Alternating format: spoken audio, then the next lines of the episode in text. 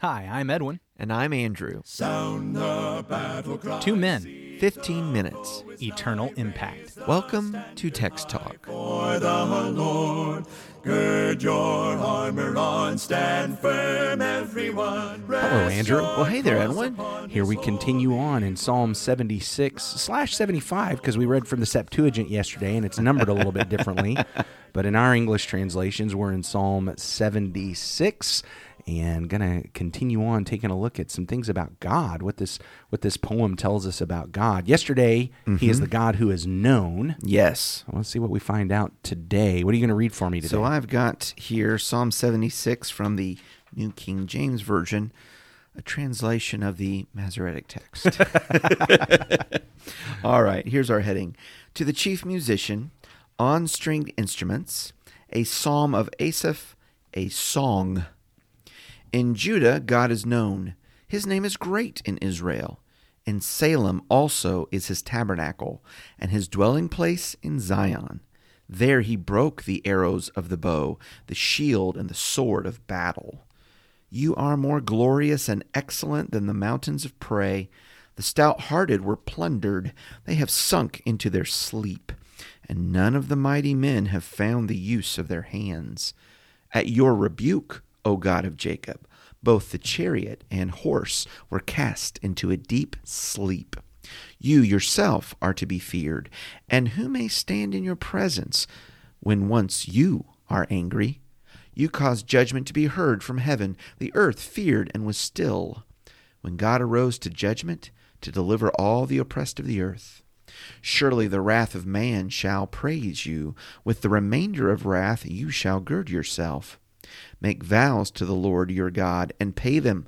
Let all who are around him bring presents to him who ought to be feared. He shall cut off the spirit of princes. He is awesome to the kings of the earth.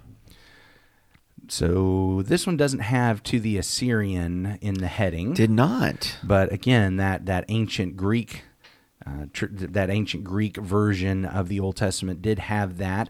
And when I see uh, that as the background, I think there's some aspects of this psalm that become really powerful. Now, let me just back up. I think it's interesting that.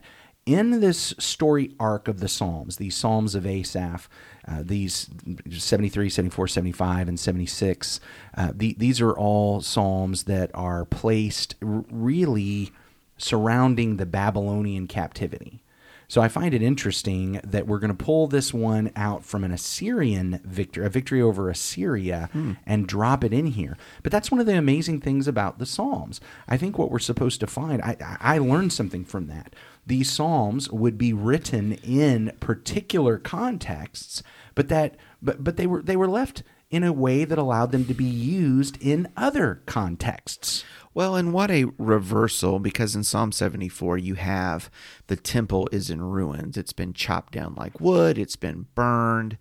Here in Psalm 76, talking about the uh, how God is known, it is particularly about his dwelling in Zion, in the tabernacle, in Jerusalem. Yeah. And so, you know, all is right with, Yeah. with the temple in this one. Well, and I, I think what we have, okay, so first of all, there is that point where we take each psalm as a single literary unit, and when we look at this as a single literary unit, we learn something about what happened when Assyria came against Jerusalem. Mm-hmm. We learn something about the victory of God. Mm-hmm. When the editors of the Psalter brought it all together, though, from Psalm 73 up to 76, we have a story we have a story that tells us something. In Psalm 73, uh, there was the idea of of I'm, I'm struggling with God, but I go to the sanctuary. In Psalm 74, there's ah, but the sanctuary's been destroyed. In Psalm 75, there's the promise that I will judge, and then in Psalm 76, we see God actually victorious, A great deliverance. Now, when we start looking at what's what's the likely specific liter- um, historical context of Psalm 76, we're back to Assyria. But again, what we have in the Psalter, as this story is told, we see a saint who goes through struggle, who there's defeat, there's turmoil, there's disorientation, but then there's reorientation back to the realization that God really does provide victory. God really does bring judgment. He really does do it in his time.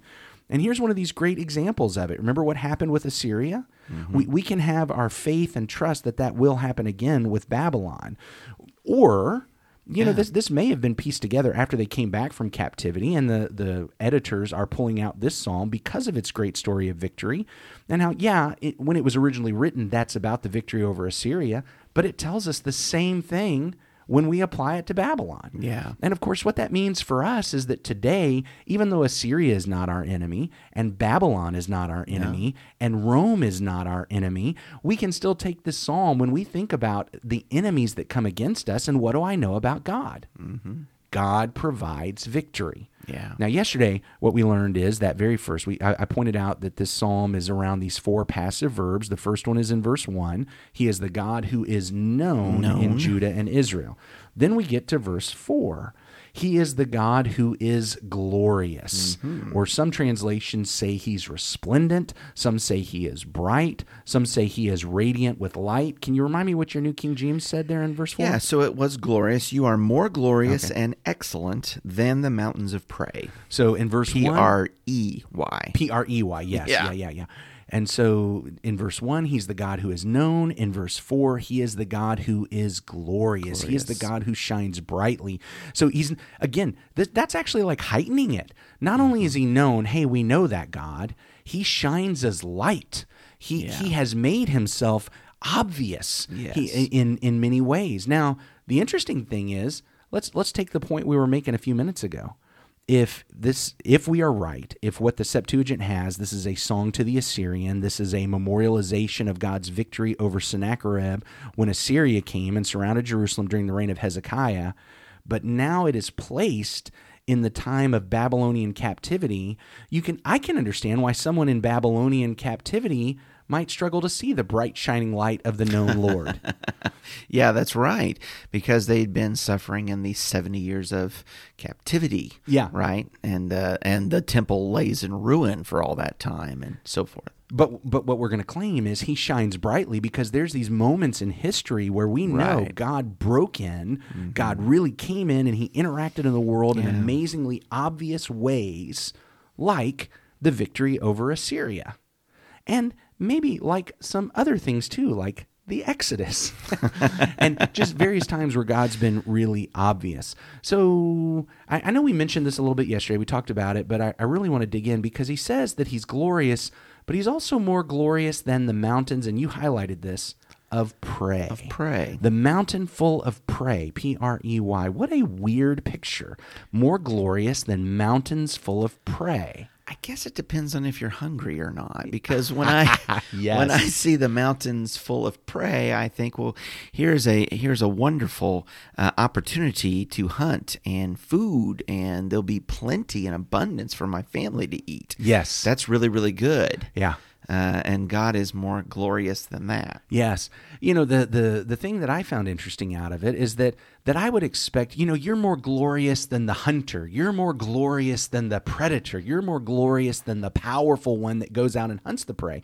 But here he's talking about you're more glorious than the mountain of prey. And I think what that does is it gives us this really kind of interesting reversal because all right, let's put this psalm in that historical context of Jerusalem on a mountain, of course, Mount Zion. Yes. All right, which is mentioned here in Zion. Mm-hmm. And you've got Verse two. Hezekiah caged up like a bird Right. in Jerusalem. You've got all the, the citizens of Jerusalem hearing the words of Rabshakeh and and kind of scared and even telling him, look, you you don't have to speak in Hebrew. We don't need everybody here to know what you're What saying. you're saying. They're looking out. cursing our gods. So in in those moments when they're looking out at the mountain and they're seeing this huge army, it doesn't look like a mountain full of prey. no.